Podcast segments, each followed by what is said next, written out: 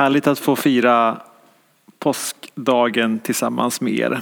I torsdags så firade vi Getsemanestund här i kyrkan och följde Jesus på hans väg till korset via den första nattvarden, kampen i trädgården då han blir, och sen när han blir arresterad.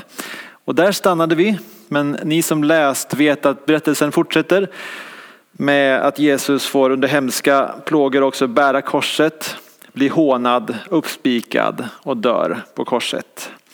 Men sen, som vi precis fått höra, så uppstår han igen. Det som är den högsta, den största högtiden och den viktigaste händelsen i den kristna tron.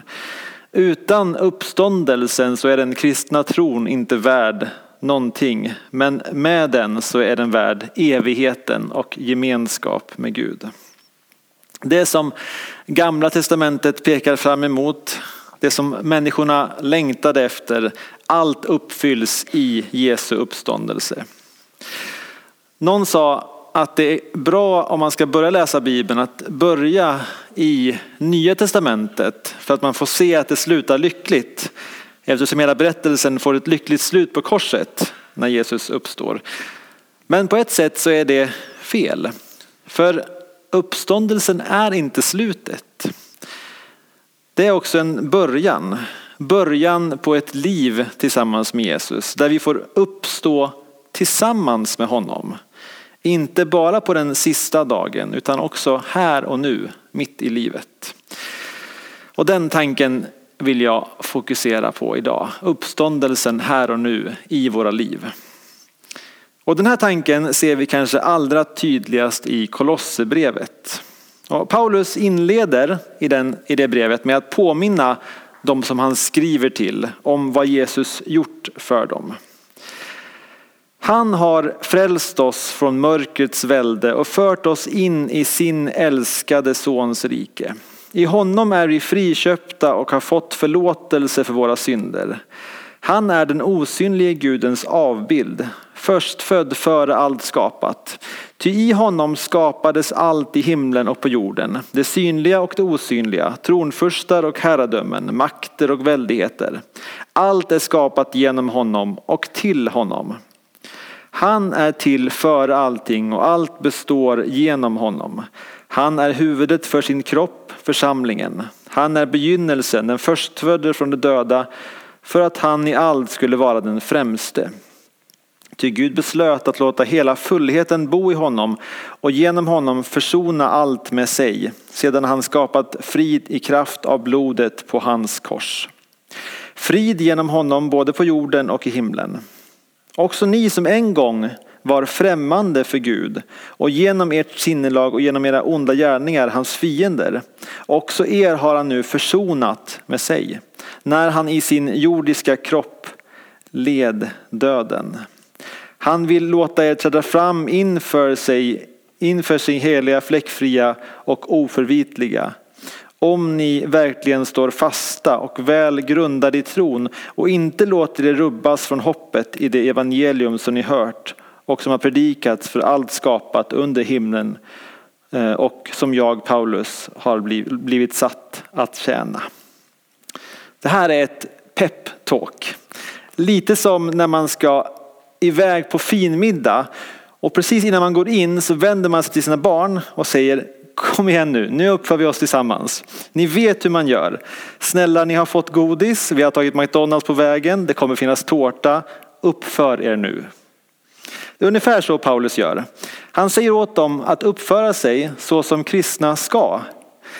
Han säger åt dem att inte leva som de brukade göra, att inte bli lurade att gå tillbaks till världens sätt att tänka. Nu när de blivit kristna, nu när Jesus har gjort det här stora verket i deras liv. Sen säger han i kapitel 3, då ni alltså har uppstått med Kristus, sök då det som är där ovan, där Kristus sitter på Guds högra sida. Då ni alltså har uppstått med Kristus, sök då det som är där ovan, där Kristus sitter på Guds högra sida. Och här kan det vara bra att påpeka att det finns lite olika översättningar och de väljer lite olika ordval här. Andra översättningar kan ha om ni har uppstått med Kristus. Här har vi då ni nu alltså har uppstått med Kristus. Och det vi har här det är ett villkorligt påstående. Så texten säger om ni har uppstått. Men det finns fyra olika villkorliga satser i grekiskan och det här som används här det antar sanningen i påståendet. Så det är helt rätt att översätta eh, att nu när ni har blivit upp, när ni har uppstått med Kristus. Det är ett bra exempel på när översättningarna hjälper oss att förstå texten bättre. Då ni nu har uppstått. Alla som har valt att gå in i en gemenskap med Jesus Kristus har också uppstått med honom. Men jag tror inte, i alla fall är det så för mig och säkert för många andra också, att det här är inte helt självklart och uppenbart. Jag menar, jag är ju fortfarande här. Jag kan fortfarande skada mig. Jag har inte en sån där uppståndelsekropp som Jesus hade efter sin uppståndelse. Min kropp är ungefär likadan som den var innan jag blev kristen. Jag kan inte flyga upp till himlen som Jesus gjorde. Jag kan inte plötsligt dyka upp i ett rum eller gå genom väggar som värsta superhjälten som så Jesus gjorde efter att han har uppstått. Jag har inte en uppståndelsekropp. Och när vi hör att vi har uppstått med Kristus så kan det låta bra. Men om vi tänker efter, vad betyder det egentligen? Jag vet att jag har hört det här flera gånger vid predikningar och tänkt, amen, det här är jättebra, det här är så bra. Men efteråt har jag tänkt, vad betyder det egentligen att jag har uppstått? Det har inte liksom landat eller fastnat i mig. Det låter bra, men vad betyder det egentligen? Och jag tror att en anledning till att vi kan ha svårt att greppa den tanken, det är att vi ofta har ett väldigt starkt fokus på att Jesus har uppstått kroppsligen i våra sammanhang. Jesus uppstår fysiskt och det är viktigt att peka på, speciellt eftersom det har ifrågasatts av olika människor vid olika tider. Och Paulus säger i första Thessalonikerbrevet att i framtiden då ska Jesus komma ner från himlen, trumpeter ska ljuda och de som har dött och trott på Jesus ska uppstå och de som lever också ska följa med honom, följa med och möta Jesus upp i luften. Så uppståndelsen är återupplivningen av kroppen, den här fysiska kroppen.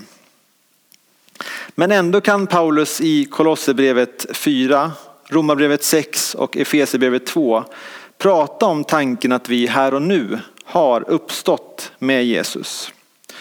Och det är också rätt uttryckt, en med Kristus. Att gå in i en relation med Jesus betyder mycket mer än bara en vänskap med Jesus. Det betyder mycket mer än att få synden förlåten och det betyder mycket mer än att jag kan få uppleva en uppståndelse vid slutet av den här världen. Att gå in i en relation, att ha en relation med Jesus innebär en samhörighet eller en solidaritet med Kristus och hans uppståndelse. En meduppståndelse. Att identifiera sig med hans död, att uppstå med honom. En identifiering med Kristus och det som hänt honom. Så att det som kan sägas om honom också kan sägas om mig. Och det här gäller även till och med hans upphöjelse på tronen. Och det Kolosserbrevet 3 säger är Tänk på de här sakerna, ha med dem i ditt sinne. Sök det som finns ovan där Kristus sitter på Guds högra sida. Men hur ska vi då tänka kring det här? Hur ska vi kunna förstå och greppa den här tanken? Men som ändå just finns här i, i, texten. Att tänka på de här sakerna om att identifiera sig med Jesu död och uppståndelse som finns i hjärtat av den här texten. Hur kan vi koppla med det här? När en person går igenom ett tolvstegsprogram till exempel för alkoholister, så är en sak som man ofta pratar om, som jag nyligen läste om, någonting som man kan kalla för stinkande tänkande, någonting som man vill få bort i, det här, i den här tolvstegsprocessen. Det är någonting som man kallar för stinkande tänkande eller stinking thinking på engelska. Och det handlar om ett sätt att se på sig själv som betyder att jag kommer att misslyckas. Ett sätt att se på sig själv som innebär att vi tänker att det dåliga, det sämsta, det värsta scenariot kommer att hända. Och att det innebär att vi är dåliga människor. Det försöker man få bort. Och här eh, förresten så kan det vara bra att påminna sig om att Google inte alltid är vår vän. När man upplever någonting, en smärta eller liknande och söker på det, vad är det då som ofta dyker upp först? Ja, antagligen på listan så kommer det värsta scenariot fram. Cancer kommer antagligen finnas högst upp, även om man bara har lite ont i tanden. Så var noga med vad du låter påverka dina känslor i de här sammanhangen. Och när det kommer till det här tänkandet, stinking thinking, så tror jag att vi behöver göra oss av med de mönstren när det kommer till hur vi tänker om oss själva. Någonting riktigt fantastiskt och dynamiskt och stort har hänt nu när vi står i den här relationen med Jesus. Vi kan inte ta på det, vi kan inte se det, men i uppståndelsen och i vår frälsning så har vi identifierats med Jesus och hans uppståndelse, det som händer på påskdagen och hans upphöjelse. Och den här identifieringen med uppståndelsen, den här med uppståndelsen är väldigt central. Men varför är det då så viktigt, säger Paulus, att greppa den här kunskapen? Jo, eftersom den här identifieringen med Kristus i hans uppståndelse är källan till den kraft vi behöver för att leva det liv som Gud har kallat oss till att leva. Det är det som Paulus säger i den här texten. Genom, att, genom vår identifiering med Kristus i hans uppståndelse får vi kraften vi behöver för att leva livet som Gud har kallat oss till. Vi som tror på honom. Det kristna livet är inte så enkelt som jag har beslutat att följa Jesus och sen bara gör vi det. Och en av anledningarna till det är att det finns motstånd. Ett djupt, djupt motstånd till och med. Och om du har bestämt dig för att följa Jesus så har du antagligen varit med om det. Att det finns en sorts inre dragning i oss att göra någonting annat än det vi kallade oss till. En rebelliskhet i oss. Det kan också ofta finnas en stark press av dem nära oss eller en social press eller en kulturell press att leva på ett annat sätt än det som Gud har kallat oss till många gånger. Så en press både från oss själva i vår egen uppstudsighet mot Gud och en kulturell och social press att göra någonting annat. Och som inte det vore nog så försäkrar oss Bibeln också om att det finns en intelligent övernaturlig kraftfull fiende som inte vill något annat än att förstöra, att förstöra oss och få oss att leva ett bortvänt liv från det som Gud har tänkt att vi ska leva. Varför säger jag det här? Jo, men jag vill förmedla det jag vill förmedla är att budskapet som Nya Testamentet ger oss är väldigt tydligt. Vi kan inte leva det kristna livet i egen kraft. För det finns mycket som står emot oss. Och de här två som jag just nämnde, den sociala pressen och den fiende som jag nyss nämnde, är inte helt ifrånkopplade från varandra. Ibland kan människor undra när hemska saker, när människor ligger bakom hemska händelser såsom eh, 9-11, när flygplanen flög in i tornen, då var det många som undrade, är det den onda makten, ligger djävulen bakom det här? Eh, och en av de bättre illustrationer som jag hört när det kommer eh, till det här kommer från en teolog som heter Doug Hayward. Han beskriver den här demoniska aktiviteten som en person som går runt med en hink tändväska. Antagligen har du grillat någon gång och testat att hälla lite tändväska på en eld som brinner. Och då vet du vad som händer.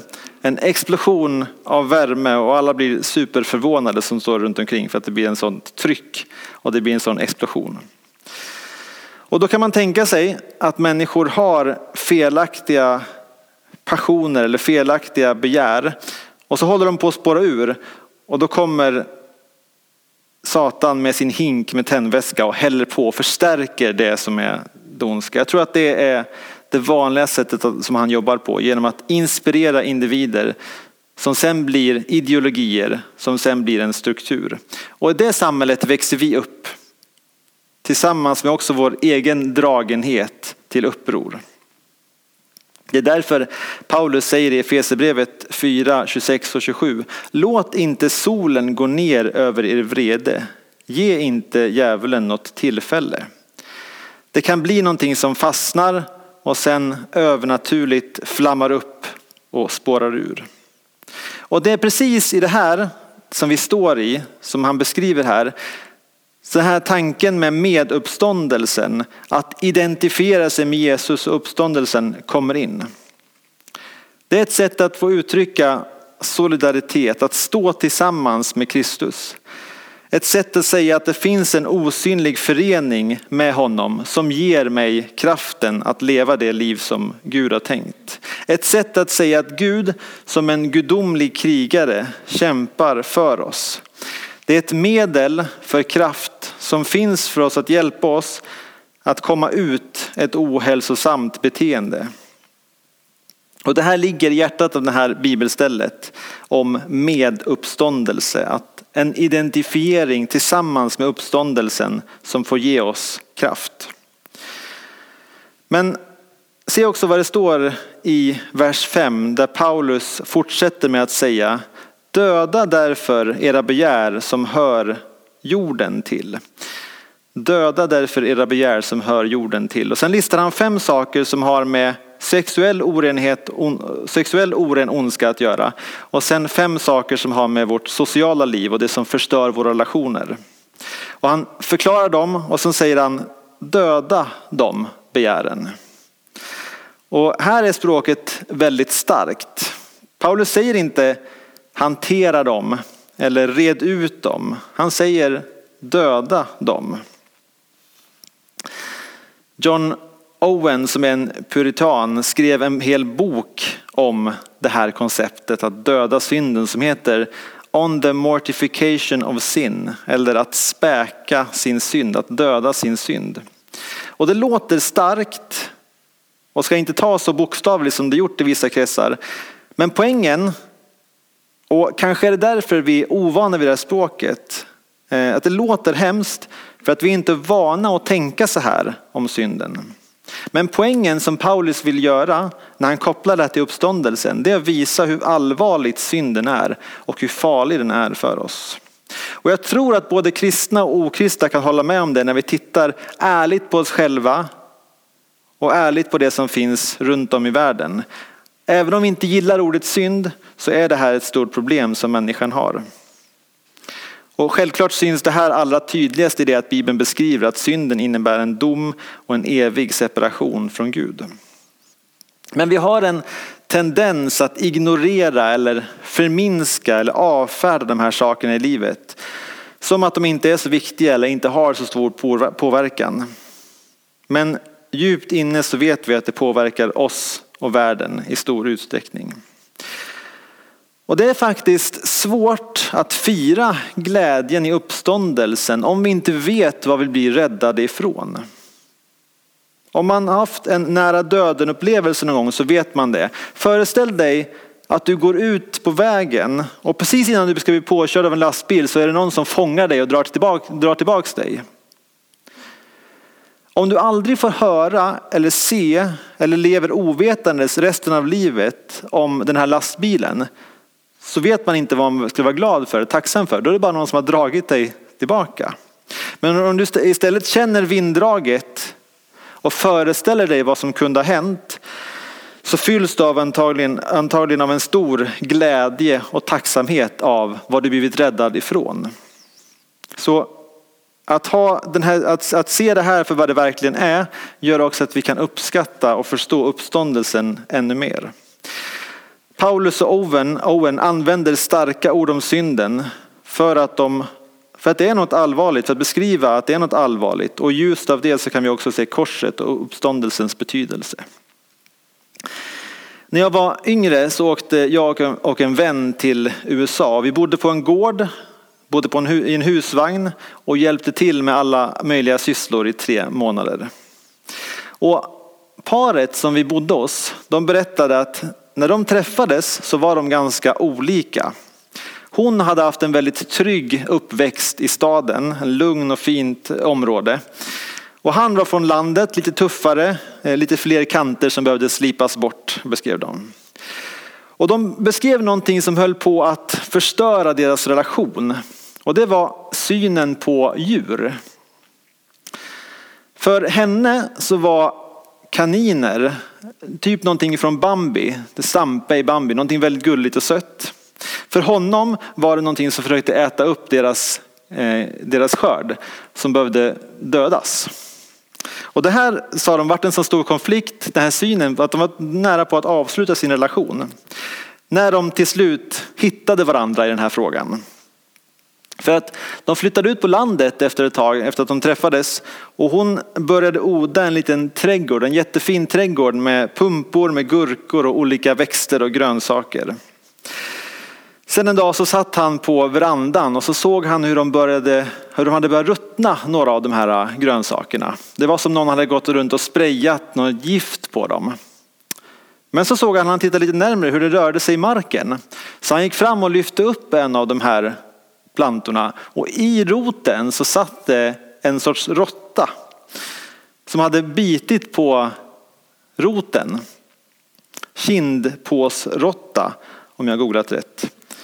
Och de här höll på att äta upp grönsakerna som gjorde att de sen dog ut. Men hon var också där och såg dem och sprang fram, tog en spade och började slå på det här djuret och sa dö, dö, dö. Och där någonstans hittade de varandra i förståelsen av det här. Han sa att han kom, hon kom över till hans mörka sida. Men jag tror att det finns någonting vi kan ta med oss ifrån det här, någon sorts lärdom.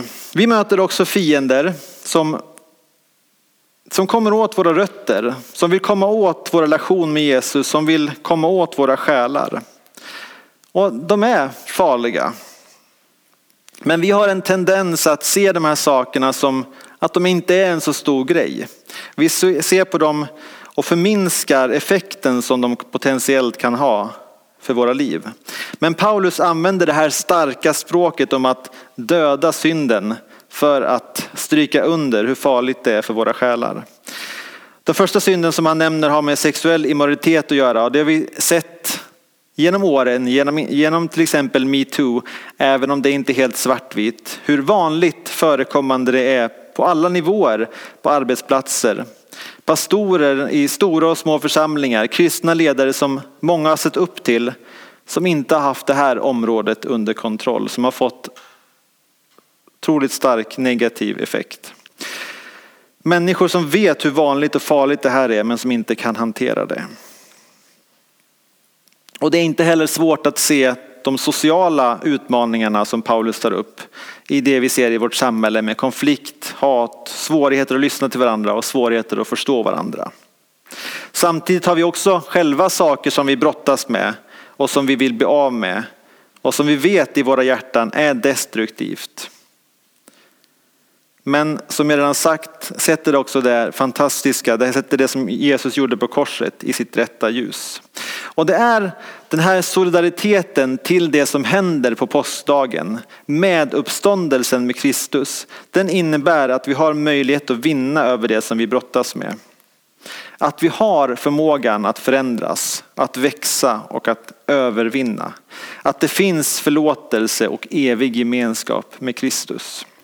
I fortsättningen av Kolosserbrevet så går Paulus från de negativa sakerna och växlar över till det positiva, de sakerna som, vill, som Gud vill ge oss.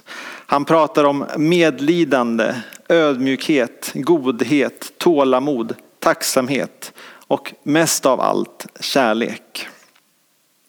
Och allt detta är grundläggande möjligt på grund av det som Kristus gör i våra liv. Genom sin uppståndelse och vår identifiering med honom. Paulus avslutar den här delen av brevet med att skriva Låt Kristi ord rikligt bo hos er med all sin vishet. Undervisa och förmana varandra med salmer, hymner och andliga sånger och sjung med tacksamhet Guds lov i era hjärtan. Och allt vad ni gör i ord och handling, gör det i Herren Jesu namn och tacka Fadern genom honom. Så på den här påskdagen som representerar någonting nytt som har kommit, som en nystart, så vill jag uppmuntra till att uppmärksamma de här sakerna som Paulus pratar om. Att söka det som finns ovan. Tänk på de här sakerna. Då kan vi få övervinna snarare än att leva som besegrade. Jesus sa, sök först Guds rike och hans rättfärdighet. Och Paulus avslut, inleder och avslutar den här texten med Kristus. Och det är genom hans rättfärdighet, genom hans död och uppståndelse som vi kan leva det liv som Gud har tänkt för oss. Utmaningarna är stora, men korset och uppståndelsen är större. Jag avslutar med att be.